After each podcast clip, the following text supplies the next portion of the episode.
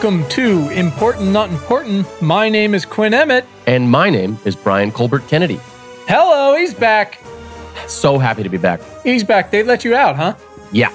Well, for Well- like a couple weeks, and then I got to go back. Right, right, right, right. The guy's still outside the door. Perfect. Folks, uh, this is science for people like you who give a shit. Uh, we give you the tools you need to fight for a better future for yourself, for everyone, the context, straight from the smartest people on earth. Uh, that's not us, to Not be clear. us, to be very and the clear. action steps, specific, data driven, measurable stuff you can take to feel better and to support them. That is right.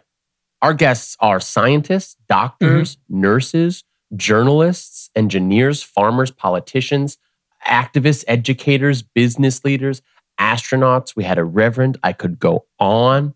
hmm hmm hmm They're great people, um, and we're so thankful they spend their time with us every single week, folks. Uh, before we get to it, this is your friendly reminder. Uh, a few things. You can send questions, thoughts, feedback, love notes to us on Twitter at important.imp, all out of characters there, or you can email us at questions at importantnotimportant.com. Uh, you can also keep up with the uh, weekly science news, analysis, and action steps uh, with tens of thousands other amazing people uh, at our free weekly newsletter. That's right at importantnotimportant.com. Well said. You're welcome. This week's episode Uh huh. explaining why we can crush fossil fuel advertising and what you can do to help. That's right. a That's big right. one. Um, it's super fun to just respond to the uh, American Petroleum Institute on Twitter all the time with Yeah. memes. That's, I would say, half my job description at this point. It's a delight. Thank you, Mary Heglar. But there's also formal things you can do Ah, yes, right. uh, that are fantastic. And we learned so much today from two gentlemen, uh, JaRel Clay and Jamie Henn. They are among the many awesome humans fighting this fight from the inside out uh, and helping to stop greenwashing where it stands. it was a really great conversation. I was a huge fan of both of them. Yeah, if we could take two things from this conversation, I would say everyone has a role to play. And folks, if you have a suggestion for an instrument that Brian can pick up quickly, Right. we would really appreciate it and you will understand why. Something He like needs it. harmonica We need it. Well, You know? harmonica's pretty tough. or the Um, instrument that you play without touching. Okay, we're just going to get to the conversation. Let's but listen to the please episode. send us some feedback. We'd appreciate it. Uh, that's it. Let's get into it. Here we go. All right. Our guests today are JaRel Clay and Jamie Henn, and together we're going to help folks understand uh, how to stop fossil fuel advertising because we can't uh, just focus on the supply side. We can't just focus on the demand side. As with all things we talk about here, it is the kitchen sink method, and uh, advertising and marketing is a huge part of that. Um, kind of like it was with cigarettes. Uh, JaRel and Jamie, welcome to the show. Thanks for having us. Great to be here. Absolutely, absolutely. Yes. Uh, all right, uh, gentlemen. How's about a uh, quick intro of each of you? Uh, just r- real quick, who you are and, and what you do. Sure. So I'm JaRel Clay, uh, daytime job, digital director at Hip Hop Caucus. Uh, Hip Hop Caucus is a national nonprofit focused on fighting the climate crisis while also um, having a little fun doing it, tackling um, racial justice along the way as well. Um, by night, you can catch me at uh, either a jazz club as the world opens up playing the alto sax or taking my uh, son somewhere to run around and burn through energy before eight o'clock when he goes to sleep. Uh, that's a little bit about me. Sounds about right. That's Wait, do, wonderful. do those two things ever coincide? Does he uh, does he ever come to the jazz club and and and pick up like a I'd- tenor sax? I would or save a lot like of that? money on daycare and babysitting if that was the case. But no, I wish. One day, I man. wish. Family band. We'll get there. We'll get there. That's so Jamie, you're cool. up.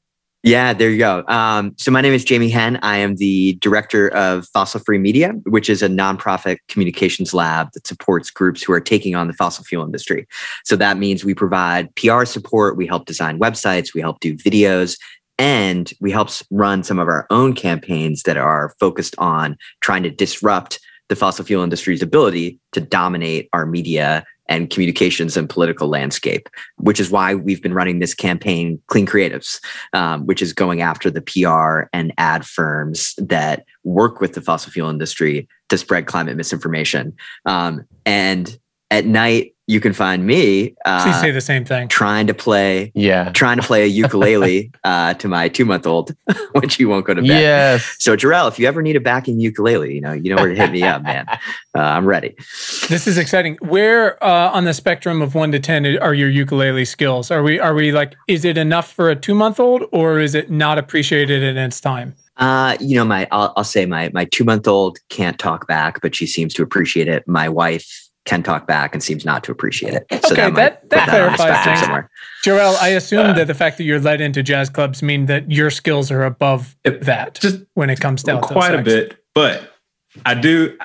I, I am enjoying this clean creatives band that we're forming here. We have to see what Duncan can contribute to it. Yes. This is fantastic. I There played percussion for like 20 years, but among the things that you're not allowed to do anymore when you have three children sleeping in the house is percussion. Brian, do, do you bring anything to the table? I was just going to say, uh, the listening audience must be wondering what does Quinn play for his children before they go to bed? The answer is melatonin, But but for, but other than that, Yes, yes, yes, yes, So- yes, yes. I don't. I don't. I, I have no answer. I have no children. I have no music to play for anybody. no, that sounds sadder than it is. well, is it? uh, perfect, great. Well, we'll we'll work on that. Any ideas, uh, folks? If you have ideas for things Brian can pick up easily to contribute to oh the God, uh, here we go. the uh, Clean Creatives family band, it would be great. Going on tour, Uh-huh. We're, Moving world's along. opening back up. Uh, JaRel and Jamie, we like to start with one important question. Instead of what is your life story, as fascinating as those uh, may be, we'd like to ask, and if each of you could answer, if you could be bold and honest, why are you vital to the survival of the species? Wow, I can take this one first. I mean, I think I think the pr- answer is probably I'm not, uh, but um, in part because I just was able to take a month off from work doing climate to to be with that two month old I mentioned, and the world seemed to keep on spinning when I was just staring into a baby's eyes.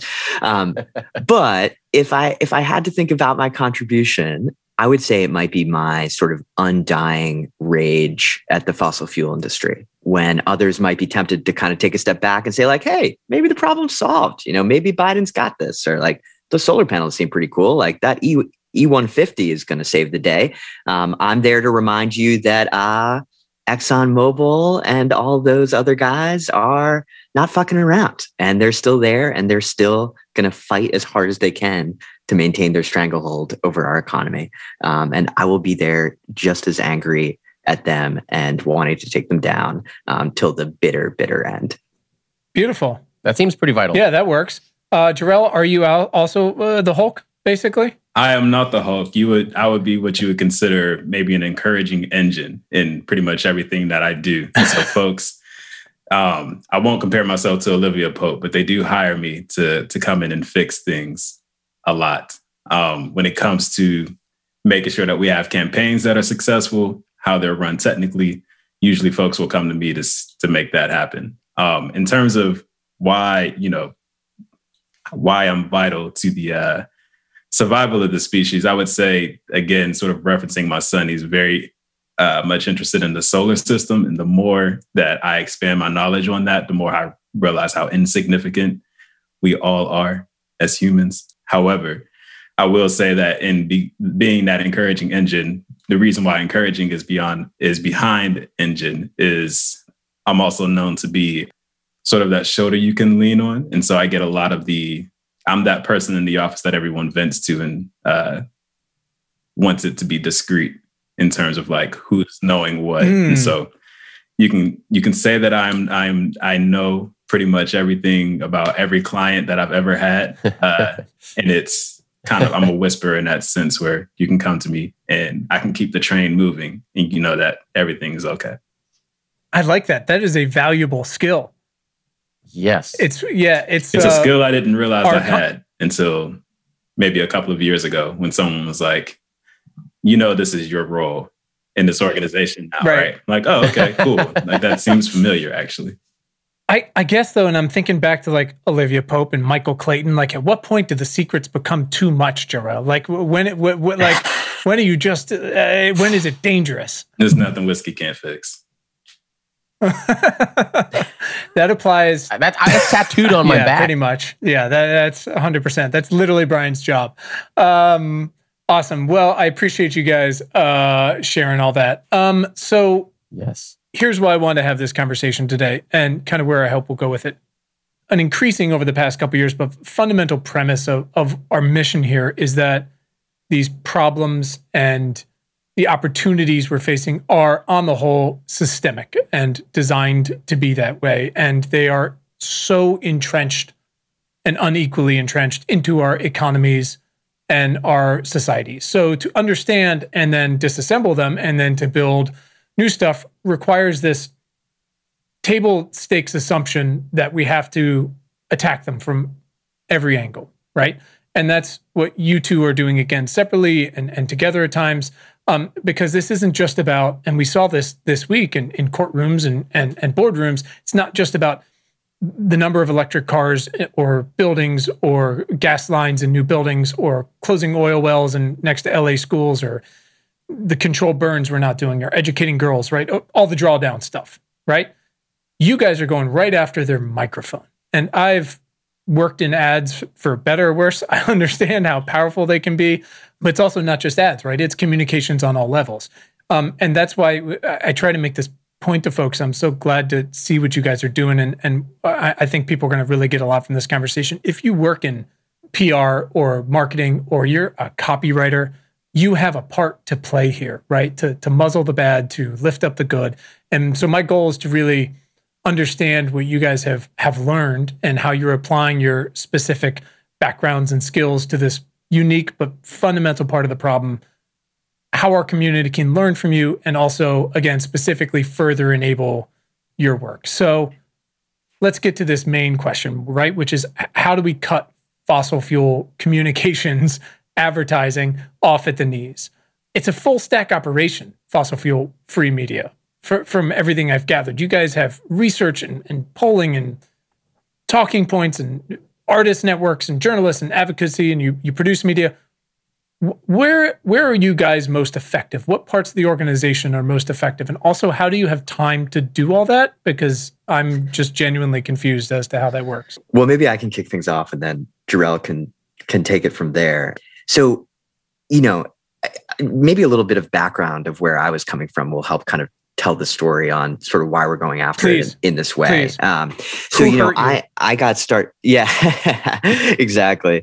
Um, in the beginning, um, so you know, I got involved in climate activism back in college um, and then got pulled into what I thought was just going to be like a summer long gig, uh, causing trouble. And then I go get a real job. And like, here I am 15 years later. Um, but, you know, I was one of the co founders of 350.org, which was an international climate campaign that ran a lot of different protest movements and days of action and campaigns, you know, against the Keystone XL pipeline or fossil fuel divestment or big mobilizations like the People's Climate March. And what we were finding was that every single time we started a new campaign trying to raise awareness about climate change or promote climate legislation or talk about the need to divest from fossil fuels, along came this multi million dollar PR effort to basically push us back and push us back into a box.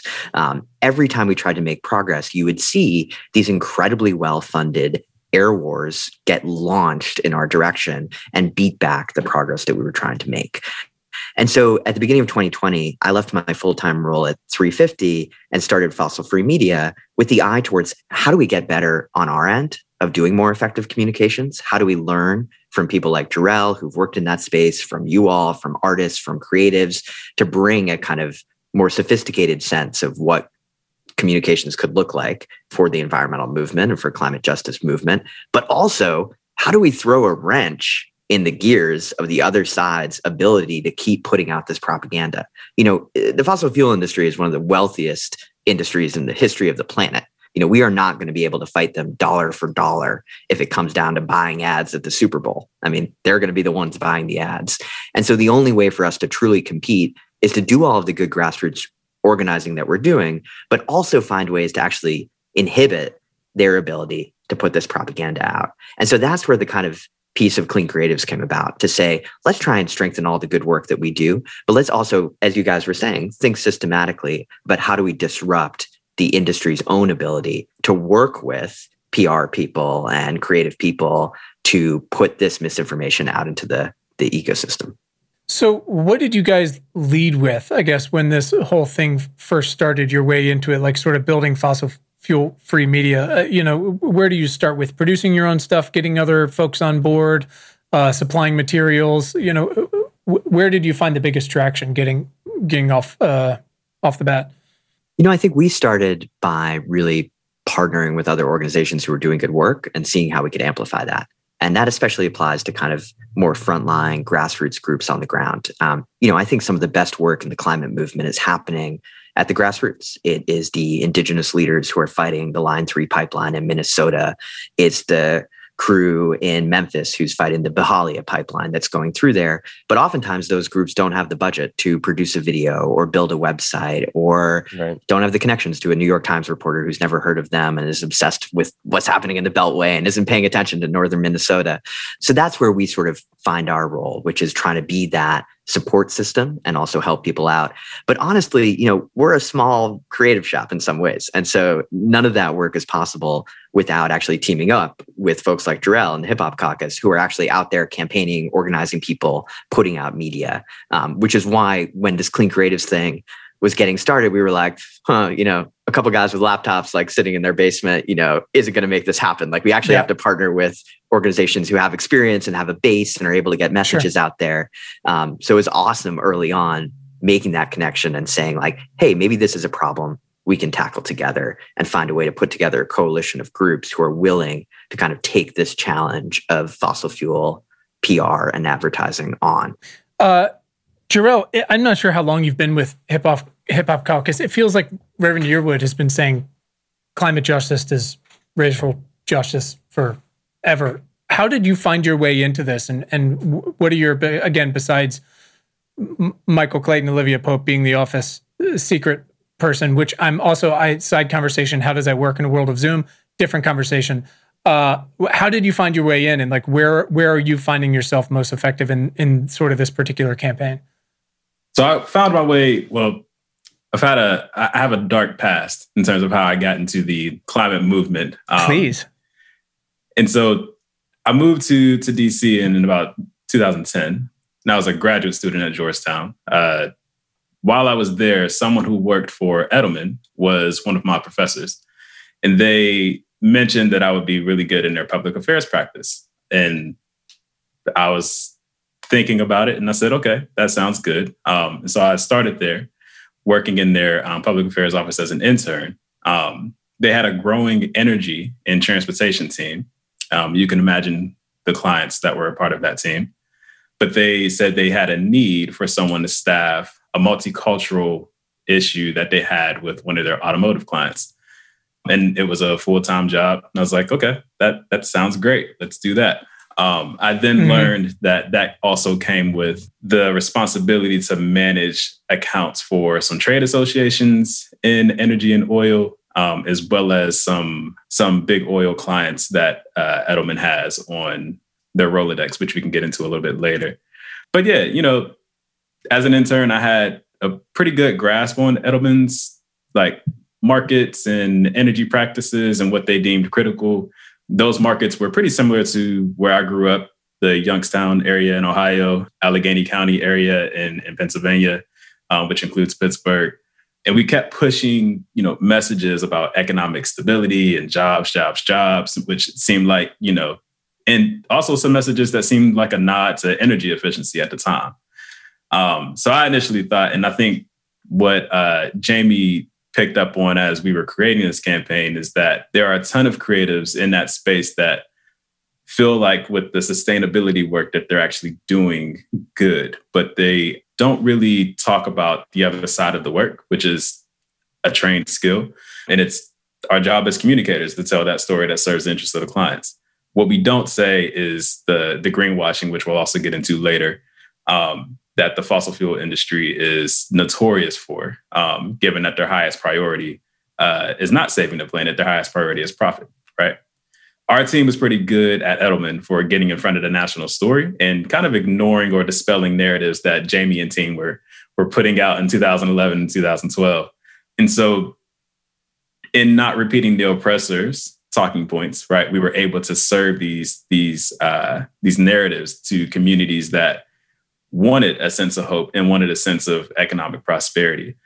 After a while, once I fully realized exactly what I was doing in that moment as a 22, 23 year old uh, PR practitioner, right?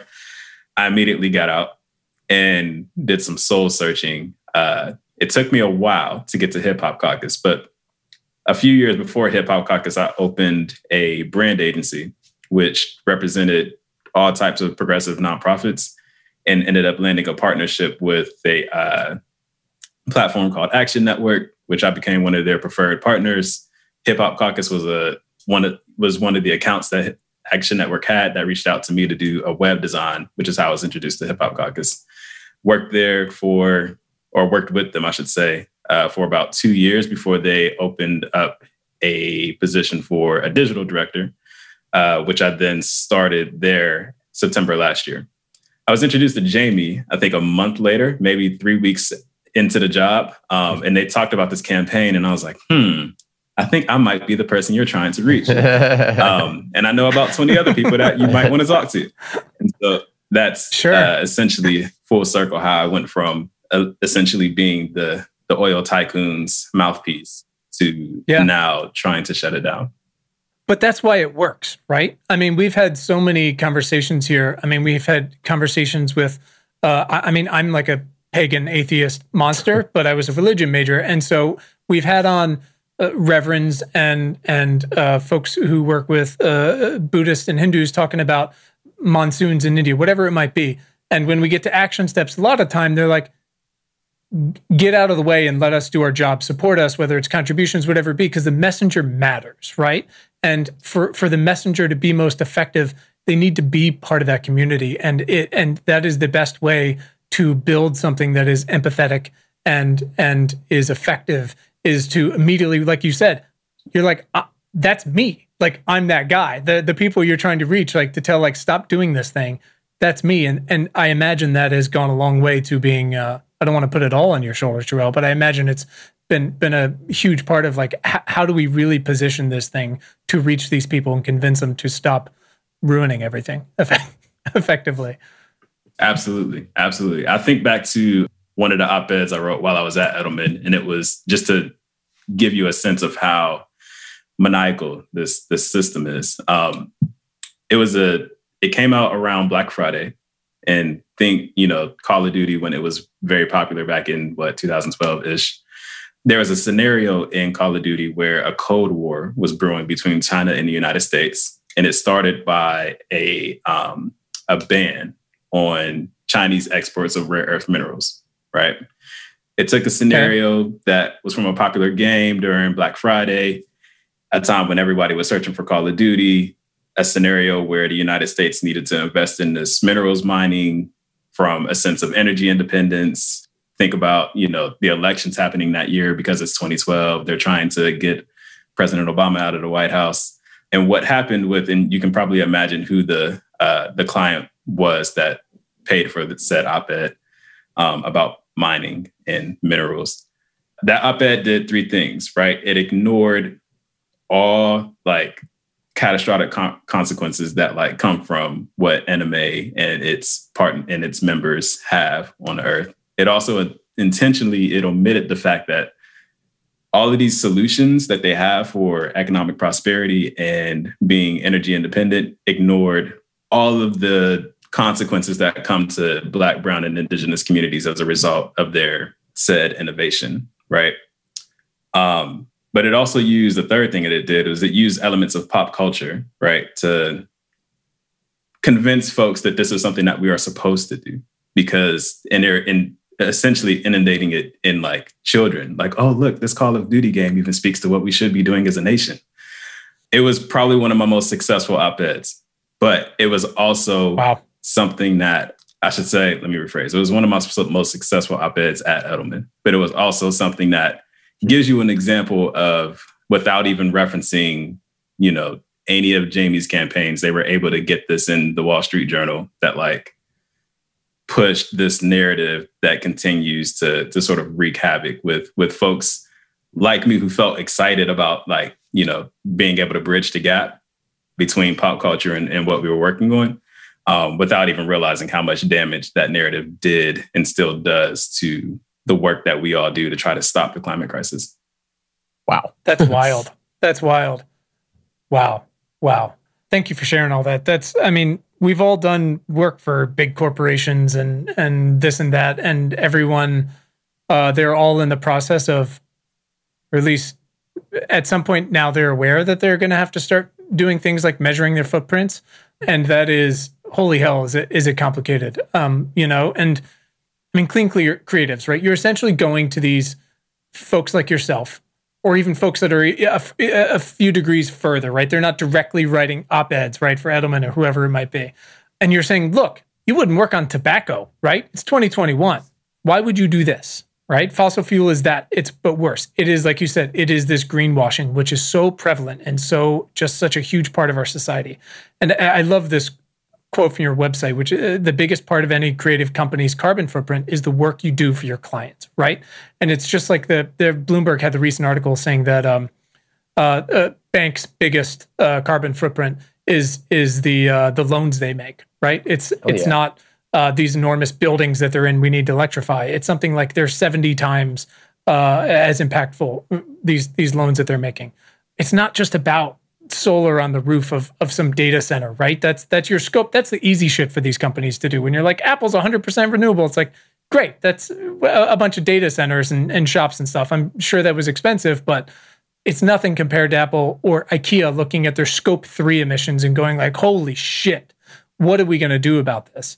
But they've also got to sell it right? They've got to find a way to keep selling these things that they're building, even if it's stuff we love, Apple devices or IKEA Billy bookshelves or whatever it might be, or much worse, right? Um, and that comes down to people. And, and like you said, you're just, you're like this 22, 23 year old kid, like trying to make your way and build your way up. And you're like, I've got these skills, I can talk. We're, it's very easy without a campaign like this for, for those of us to, to ignore, uh, in a way, uh, what we're doing to to just get paid and, and try to make it, especially folks of your age, JaRel, who came up after 2008, 2009 exploded. I mean, the fact that you can get a job in 2012 is amazing because a lot of people couldn't, right? And now the same generation's been through the same stuff. You can't buy a house, can't have kids, yada yada. So it's it's it's understandable to an extent. Do you guys what does the pushback look like from folks that are out there of your age or folks that are boomers that have been doing this forever and that are partners at some of these firms. How what does the pushback look like it and how do you work to overcome some of those things? Because I imagine some of these accounts are still huge. Yeah, I think that's exactly right. I mean, it's interesting because for many years the fossil fuel industry really was funding climate denial. I mean, their strategy was very much to say this problem isn't real. You know, the science isn't in. It's getting colder. There's going to be another ice age. And to be clear, folks like Edelman did some of that work for clients like the American Petroleum Institute. But I think over the last decade, things have shifted, um, and it's become even more insidious and in some ways even more dangerous, which is there are very few energy companies right now that are actually denying that climate change is real. In fact, when you go to Shell's website or Exxon's website, they say, we believe climate change is real and we're dedicated to solving the problem. Uh, we're committed to net zero. And so, you know, in, in many ways, that greenwashing that JaRel was talking about has become an even greater threat than climate denial was. Climate denial is easy to pick out. You say, oh, you need to stop lying about the problem. But telling someone, hey, actually, your company really isn't doing what they say they're doing, or maybe isn't as committed as you make it out to, is a little bit more nuanced. And I think that there are actually people still within the advertising industry that think, hey, we're doing a good thing. Like when I redesign BP's name and logo from British Petroleum to Beyond Petroleum, and I make it look like a green sunflower, sure. like that's helping BP yep. become a clean energy company. Lo and behold, 99% of BP's investments are still going into oil and gas development. Sure. But the guys in the boardroom are like, we're nailed it. it. We're killing it. And 99% of our advertising is saying we are build solar panels and wind turbines. And so I think what people who are there need to understand is that their intentions might be in the right place. They truly might care about transforming these companies. But if you're engaged in greenwashing one of these companies, what you're in effect doing is allowing them to continue to operate business as usual and hold back the type of government regulation and public pressure that would actually force them to change. Right now, the fossil fuel industry is just trying to buy itself time. Like they know the transition's coming, but they're trying to get as much coal, oil, and gas out of the ground before they get shut down as they can. And so all of these campaigns are kind of designed to be a stalling tactic or a tactic to try and get things like gas into clean energy packages by pretending that it's some green fuel and ignoring all of the methane emissions and everything else. And so I think it's important, you know, one of the reasons we called it clean creatives versus like ban fossil fuel ads was to try and appeal to people to say like hey look like you're probably you probably want to do the right thing. Like you might be you know just have this job and get pulled in. You're not really our target. We actually want to recruit you to help you transform the industry that you're a part of. You know we know that you're not making the decision to go take the american petroleum institute account. That's richard edelman. That's the ceo but if you work at that company, you actually have an incredible platform to try and transform that company and transform our industry to get them on the right side of this fight. Because we need people like JaRel. I mean, we need people who have these talents to come in. Like who've been there. activists, I hate to say it. Yeah, activists like aren't always the best ad people. Like we just say things like we tend to talk at length, as you can hear me doing right now. Like we just rant and rave and like hold our signs that say a million things on it. You know, we need people that know how to like make slogans and make ads and be catchy, or we're just not going to win this fight. Yeah, no, I mean it's it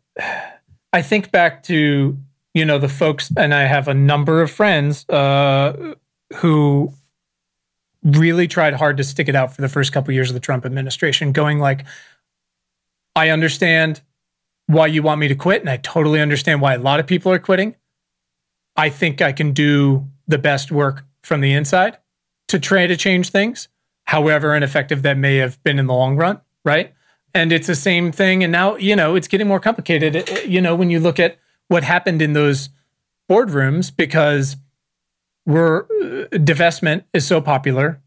Uh, you know, whether it's on your individual level through, I mean, we had a whole conversation with with uh, Boris Khentov over Betterment and this incredibly detailed and thoughtful divestment plan that they've built for their climate portfolio, right? And him talking about how hard that really is to define. But at the same time, you've got groups that actively go, I'm still a shareholder. I know what the problem is, and I think I can make a difference from the inside. And then you see shit like this go and this weekend, like that it's not the game changer. It's not going to change everything. Exxon's not like building solar panels in your backyard tomorrow. But that's way more progress than we've had. And so it's really interesting. But I, I think, uh, of course, advertising is more complicated because, again, you, you, you, JaRel, did not take this account. Like you said, Edelman takes this account, and your job is to to do an excellent job of telling this message for this account. I've, I've, I've been there, I get it, but but it's it's a little more complicated there. Like where you said, we need to con- convert these folks. But th- the point remains, like you said, climate denialism is so easy, but we're past that fight now, and greenwashing is is so much more complicated than it really ever has been, right? Because now we're getting into misinformation and, and disinformation. Yeah, let's talk about that actually a little bit. I remember seeing the first the first time I saw that commercial, and it was like beautiful images of earth and nature and you know how much we got to take care of the planet and then the fucking bp logo came up after that i, I out loud was like what the fuck? That was crazy. Uh, uh, but yeah so you know obviously you know misinformation disinformation been around forever but uh, they've never had the scaling abilities that that they do now right? And the tech companies in control of of these platforms seem at best reluctant or just unable to to manage the flood of really dangerously, you know, untrue information. So, what role do do you guys have in in fighting on that front? How, how would you and how do you, you know, specifically support legislation to to rein these companies in? It's a good question because it's a big problem. Uh, I'll, I'll take a stab and then I'll hand it over to JaRel. Um, so, you know, look, there's a number of ways to try and go after this problem. Um, first is trying to obviously disrupt the ability of the industry to make all of this advertising and to run it in highly effective ways. And that means cutting them off from the talented folks at places like BBDO or Edelman or uh, GSD&M, these other firms. Second, I think is actually really going to the platforms where all of this advertising is moving and trying to push for changes there. Facebook, Twitter, all these places say they're very committed to climate action. They even have a climate information, you know, page on Facebook. But at the same time, they're allowing all of this misinformation and propaganda to flow across their platform to the point where actually during the election, Facebook put a ban on political advertising, which included all the different NGOs and organizations working on climate change. So the Hip Hop Caucus or 350.org couldn't put up a Facebook ad, but they allowed all the corporations to keep putting ads. So for six months, you had the fossil fuel industry running advertising that was very much political in nature, of course but you didn't allow the environmental groups to do the same thing. So that's just one example, I think, of how these platforms have tilted themselves in favor of big corporations. And we're actually really pushing hard, Twitter and others, to say just ban fossil fuel advertising. Just like you wouldn't advertise something that's dangerous like guns or tobacco on your website, where they do have policies, you should include oil, gas, and coal. More people are dying from air pollution from fossil fuels than from cigarettes right now but you still allow these people to kind of push their product as if it's green. And then the third piece you mentioned is, is actual legislation and regulation. You know, the US is far behind on this. Uh, over in the UK, a organization called Client Earth actually brought a lawsuit to the kind of UK equivalent of the FTC, their regulatory body that looks at advertising, and they were able to get that agency to, to stop BP from running ads that pretended that BP was like a renewable energy company uh, because they said, look, your investments don't line up with your advertising. This is false advertising. Um, so there's a couple of interesting cases that are moving at the FTC level and at the state level to try and challenge the industry on the same front. Finally, you know, we want Congress to take action on this. Like you know, the fossil fuel industry and these PR campaigns is perhaps the greatest barrier to climate progress and passing climate legislation. So that's exactly the type of thing that the House Oversight Committee, that senators should be looking into. And we think that they shouldn't just be pulling the CEOs of ExxonMobil and Shell to come testify. Call up the CEOs of these ad companies because guess what? You know, if a senator calls up the CEO of an ad industry, those ad guys will suddenly realize, hey, wait, this is bad PR. Like, I don't want to be being pulled before Congress sure. to defend my ties to the big bad oil industry. You know, better for me to go work with Ford on their clean cars. So I, I think we're at this tipping point where actually, if we can apply a little bit of pressure because of the way the economy is moving, you're going to see a lot of people peel off and just look at the facts and say, look, the future is in clean energy. I don't want to be doing the advertising and PR for these fossil fuel giants of the past. JaRel, I'm curious. I mean, all of us knows again, especially if you've worked in advertising and marketing, it's like stories are what get the job done. P- statistics just don't move people as much as they should, and yet we have so much information and literally more every day. It's like I, I, how much I can put in the newsletter every week about what air pollution does to people, to black kids in LA who have oil wells next to their houses and their schools and their bedrooms so it doesn't cool down and they have asthma rates twice the national average, right? Twice white kids. Or how 70% of black Americans live within 30 miles of a coal plant. Or look at Cancer Alley, right? And and all the because people one's like, oh well electrify cars, it's fine. They'll just do plastic and they'll make it in these refineries and continue to kill people. But we've also got stuff like I mean, these look, I'm 45 minutes from Richmond, like one of the most redline communities in America historically, where there's just parts of the city with no trees. And that's not necessarily on the fossil fuel companies, but part of that is because we built highways to cut the city in half, and we built highways for cars, which is oil companies. I mean, you read the history of Los Angeles, and you're just like, oh my God, it was full of trains at one point. Where does we have all these statistics, and and so many of them are are about the marginalized communities that have suffered and continue to suffer, and especially suffer more now as it's getting hotter. Do these statistics work when Hip Hop Caucus is taking on these issues like urban heat islands? Or is it about storytelling? Like, where does someone with your skill set that's clearly valued by a lot of people, where are you most effective?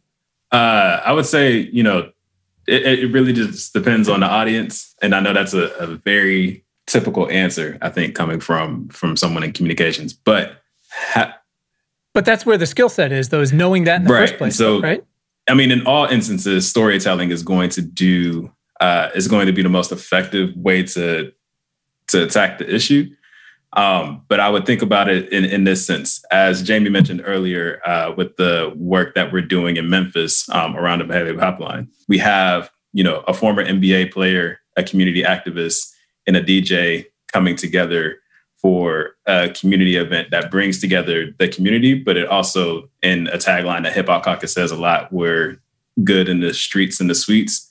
We have to bring the streets together with the folks who write legislation to say, this is the problem, and we're going to present it to you in a way that makes you listen to folks who are most affected by it so that we can create a solution that not only brings the that improves the health and wealth of their communities from an economic and environmental perspective while also making sure that across the board we are meeting the scientific goals set forth in terms of emissions and carbon and so forth. And the way that we do that is by having the we have to have someone in the loop who knows the science.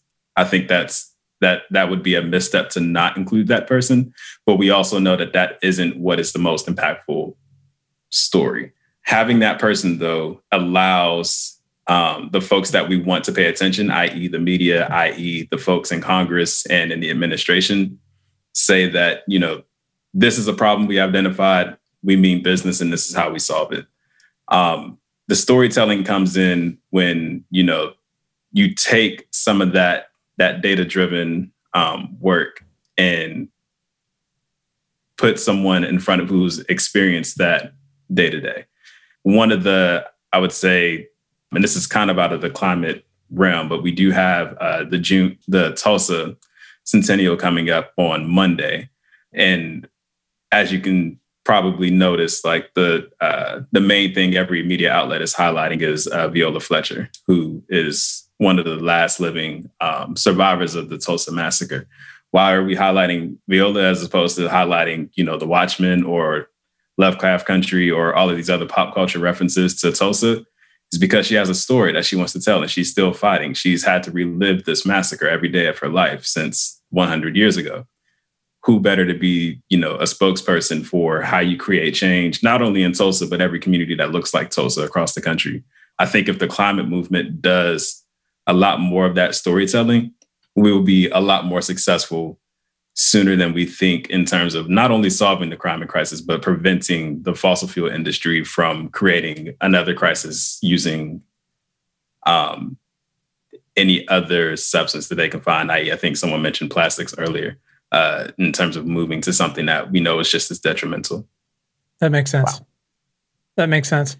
And, and, you know, and of course Americans, you know, she again is it's incredible to have still have a, a survivor like that around, but America does a really good job of moving on from things very quickly, clearly. And and uh, you know, it's like we look around and there's there are no there are so few World War II survivors left, and people whose gut instinct it's the it's the Buzz Aldrin thing, right? Always punch a Nazi it's like th- that that was a mindset for a long time and and now you see how many countries are uh, you know just uh, electing autocrats left and right because we we forget very easily and, and we all know we're obviously terrible about paying our debts so i hope that she is able to tell her story and that is and that that is effective because uh, tulsa doesn't happen every day but we've been doing it in a variation for for 400 years now what are the biggest obstacles you guys are running into? Are you having more success with small shops, with these big shops that are more exposed to the PR issues that Jamie mentioned? I'm just curious, as again, we're trying to focus people on like, hey, where can you most make a difference? Is it in their little six person shop that's doing boutique work? How, how where, where are you guys having the most success and the most trouble? I think we're definitely having the most success with smaller shops coming on board, um, and and really mid range ones as well. And that's hugely important. So if folks are listening to this and you have a creative agency or you know someone who works in one, uh, there's a pledge on cleancreatives.org that basically just says we're not going to work with the fossil fuel with fossil fuel companies or their trade associations or front groups and that will get you involved in the campaign. And then we love to actually really work with people. Like we want to make this a creative campaign to change the industry.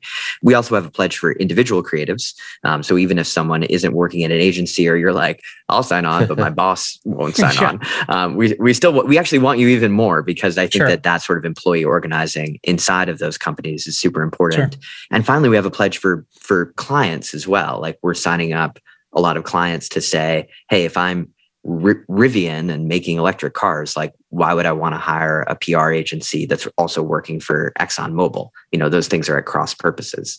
Um, and again, it's worth remembering that if we can get someone like Unilever, say, sure. who has a climate commitment, Unilever does $8 billion with a B of advertising every year. That's far more than the fossil fuel industry does. So if a, someone like Unilever, if you're listening, called up WPP, their agency, and said, yo, you're going to lose our business if you keep promoting climate denial, that would really help flip the switch. Um, I think the challenge we're running into is just what we've been talking about that there's still this mindset in sort of an older class of admittedly mostly white men who run these agencies that they somehow need to keep working with the American Petroleum Institute. They're stuck in this old mindset of what the economy looks like. And these are the prestigious clients is like winning Exxon Mobil's bid. Clearly that's shifting. Like we just saw that at the shareholder meeting where people basically gave the middle finger to Exxon's board. Sure.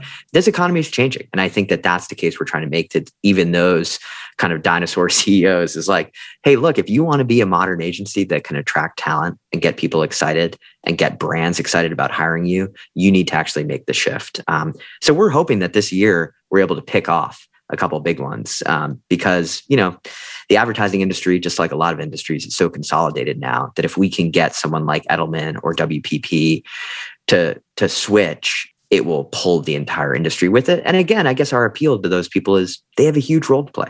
And um, you know if they make that commitment they'll be on the right side of history here and be part of telling the story of you know the greatest transformation that humanity has arguably ever gone through. They they should be the ones to help make us make that happen, not sort of defend the status quo, which is pulling our planet off the entire fucking cliff. Sure, sure. We sure. don't want to do that. Okay, got it, got it, got it, got it. Hey, I know we've been we've we've kept you guys uh, uh, for a little bit here. I want to make sure that we can get into action steps uh, because that's like our whole jam uh, before before uh, anybody has to go. So when when people find your organizations and your campaigns, you know what what are most people coming to you for? You know, and where and where would you encourage people to start? And you know, I don't just mean like a this is a call for uh, uh you know a, account managers or, or copywriters, but anyone who is in you know any position to require research and talking points uh, uh about climate. Uh, what can they do? How, how can they help? I'll jump in first. JaRel, we're both like, oh, go. Um, so I would just say, uh, you know, on the on the resources side, um, if folks are looking for, if you have a creative talent to bring, you know, we would love to help pair you with grassroots groups on the ground who really could benefit from those. And so either at Fossil Free Media, which is really the larger work we're doing to support the movement, or at Clean Creatives, working on that campaign in particular, we would love to plug you in. And we actually have a really great community of creatives who are helping advise how do we reach out to the industry? What should our ads look like? What should our graphics look like? How do we do social media outreach? So we want to put your skills to work. Mm-hmm. Like we need it. We need way more better like climate songs. like we were talking about music. Like I'm I'm writing stuff on my ukulele. It's not cutting it. Like we need better musicians. What about so like come and join sax? us. JaRel owes us a climate song. That's oh that's God. the takeaway. Just an instrumental album of climate awesome. songs. I awesome. am so here for. I do. I do. Um, JaRel, what about um, folks that haven't been converted yet, but you can still see the good in them? Where uh, what's your attack point to get these folks on board?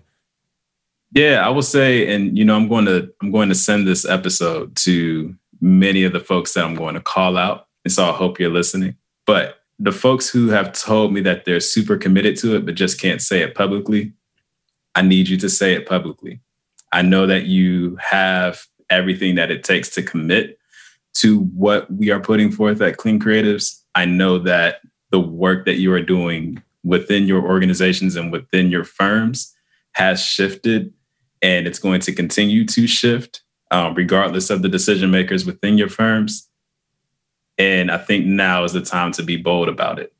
We we find ourselves very much so making sure that we're saying the right things at the right times to the right people so that we don't um, have our own sort of internal or individual PR failures. I think having the know with all the know when you're on the right side of history is going to be important and critical in 2021 as we move forward and move away from all of the uh, work that we do within the agencies. One of the highest, I would say, highest priorities for for any creative right now is to to make sure that morally you are doing what you can to save the world around you, especially if you're contributing to the future generation by either adopting or having children, by teaching the next generation about any uh, actions that you can put forth. And if you know anyone that I don't know outside of our orbit, recruit them too. The website is cleancreatives.org, and we want everyone who is committed to this work uh, to be a part of it. God, that is so awesome. I love that. There, there are so many people out there that, that say they want to do this thing, it, and it's time. Uh, you know, we, we, we can't keep hiding. Thank you guys. I, I really appreciate that. Uh, we're going to put it all in the show notes, uh, of course. Last few questions we ask everybody.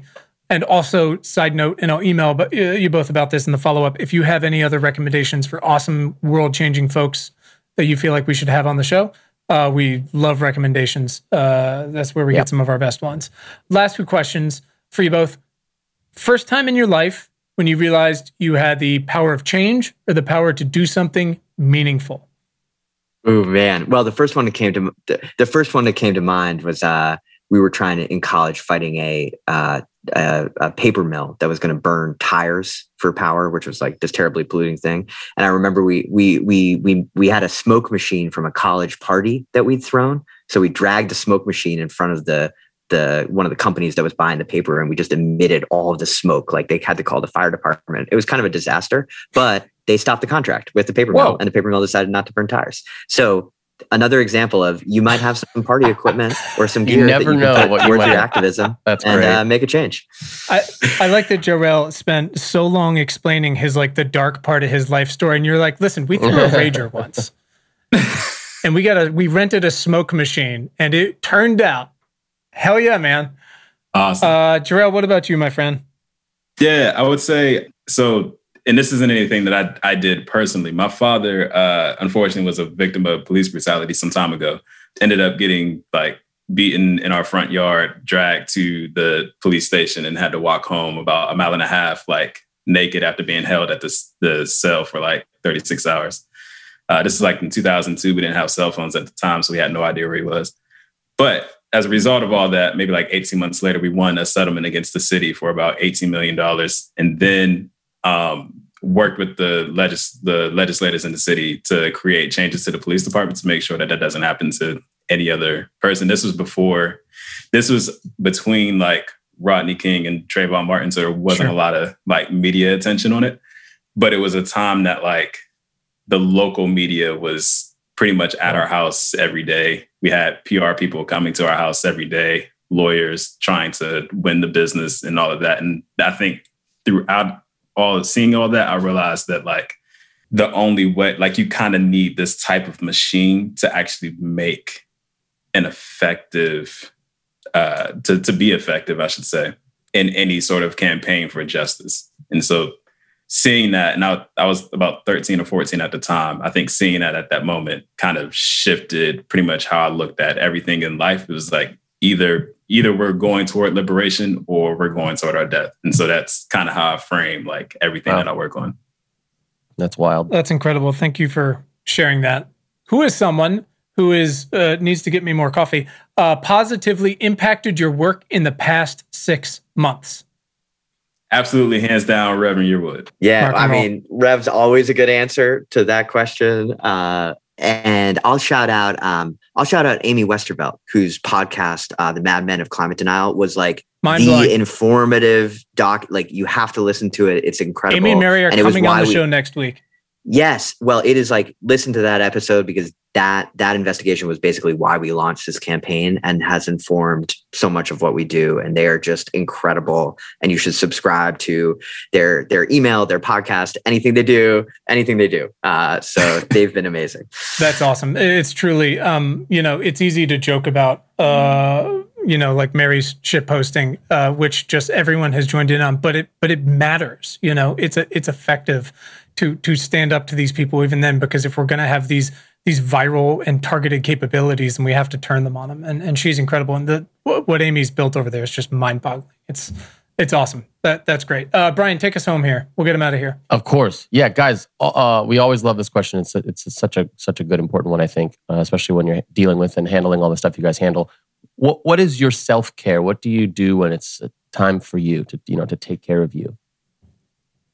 Jamie's just laughing. Do you not yeah, have yeah, any? I, is that what a two month old is? I was like, wait, being like, up with my two month old at 2 a.m. crying. Do I have that? Are you just asking like progressively darker questions in your head? Like, I know the, uk- the, ukulele isn't really the instrument to let out the, the tension. Yeah, how hard can you go on a ukulele? No, Not that hard, huh? Yeah, you can, you, you can, go pretty hard. I love getting outside. I, I, I love, you know, I'm, I getting out in the woods, going for a trail run, getting away from all of this stuff and social media and everything. I think we have to we have to clear our minds and give ourselves a space to be creative. And so that uh, that recharging the battery is really important for me. Awesome. JaRel? Yeah, that space for me exists in the studio. And so in addition to alto sax, I have a trombone up there and I also have a keyboard, like an 88 key keyboard upstairs that like I spend way too much time in in my free time. But that is kind of where I zone out and create and continue to like center myself. I love that. That's awesome. Uh, last one, Brian. Then they're out of here. Uh, and then we'll get you go, let you go for real. We we have a, a really great um, uh, list of books uh, that we've put together, recommendations from uh, from all of our podcast guests uh, that we'd love to add uh, your recommendations to. What's a book that you've read this year, maybe that has um, you know maybe opened up your mind to a topic that you haven't considered before or, or changed your thinking in some way, something that was really, really uh, effective? I would. I'm. I'm going to list two. I'm cheating. Uh, I would say that feels right uh, for you. A novel, yeah, you know, a novel, uh, "The Cold Millions" by uh, Jess Walter, okay. I think, but it's about sort of labor struggles in Spokane, Washington, Ooh. back at the turn of the century, and it's a good like novel, but also organizing read. And second, I always revisit The Bully Pulpit because I think it tells the story of how journalists worked with government to actually take down big oil. Uh, they busted up Standard Oil and shut them down. And so I think we have that ability today. And that's always good to kind of go back and, and think about how that got done. Awesome. JaRel, you can say sheet music if you want. It's fine. We know. so I'm going to mention one book, and one book because it's the only book that I read this year, which oh. is uh, it's called All Boys Aren't Blue. It's by uh, George Johnson, and it's essentially exploring uh, masculinity in the 21st century and how we've navigated that from uh, being raised by boomers to now being raised in the society in which we live now. It's a pretty interesting read. Awesome. Yeah, that sounds awesome. I'll definitely get into that. Guys, this is fantastic. Where can our listeners uh, follow the campaign and you guys online? Uh, cleancreatives.org is where you can catch it out. And that's the same for all the social media. And then I'm over at Jamie Climate, just shouting invective and propaganda. shouting into the void at three in the morning. Perfect. shouting into the Perfect. void. Uh, awesome. JaRel, Twitter handles, uh, stage dates. You know, did I'll also I'll shout out uh, Hip Hop Caucus. You can follow Hip Hop Caucus everywhere. Um, Hip Hop Caucus just spelled out just like that. Personal uh, handles I'll, I'll leave personal because it's it's uh, I don't use them for work purposes. Deal. But if you want to follow all of the music and the kids and, and all of that, you can reach me at uh, JaRel Clay. It's J A R E L Clay, pretty much everywhere except for Twitter. That's I go by J, which I do not go by J. It's a college joke that has just lingered for the past. Very 12. confusing, JaRel. Perfect. Um, awesome. That's great. Well, if you want to follow Brian, you can't because every three months he changes the actual letters in his uh, handle instead of the name. So it breaks every you link on our website. To tell that it's very it's very helpful for Quinn. Um, gentlemen, can't thank you enough for your time today. Everything you're doing on this very specific, very impactful fight fights you guys are doing so much. So thank you for your time today. Uh, thank you for all of that. And um, yeah, we'll we'll connect again soon. Let's uh, keep kicking some ass. Sounds good. Thanks to our incredible guest today, and thanks to all of you for tuning in. We hope this episode has made your commute or awesome workout or dishwashing or fucking dog walking late at night that much more pleasant. As a reminder, please subscribe to our free email newsletter at importantnotimportant.com. It is all the news most vital to our survival as a species. And you can follow us all over the internet. You can find us on Twitter at important not imp. Just So weird. Also on Facebook and Instagram at Important Not Important, Pinterest and Tumblr, the same thing. So check us out, follow us, share us, like us. You know the deal. And please subscribe to our show wherever you listen to things like this. And if you're really fucking awesome, rate us on Apple Podcasts. Keep the lights on. Thanks. Please. And you can find the show notes from today right in your little podcast player and at our website, importantnotimportant.com. Thanks to the very awesome Tim Blaine for our jam and music, to all of you for listening, and finally, most importantly, to our moms for making us. Have a great day. Thanks, guys.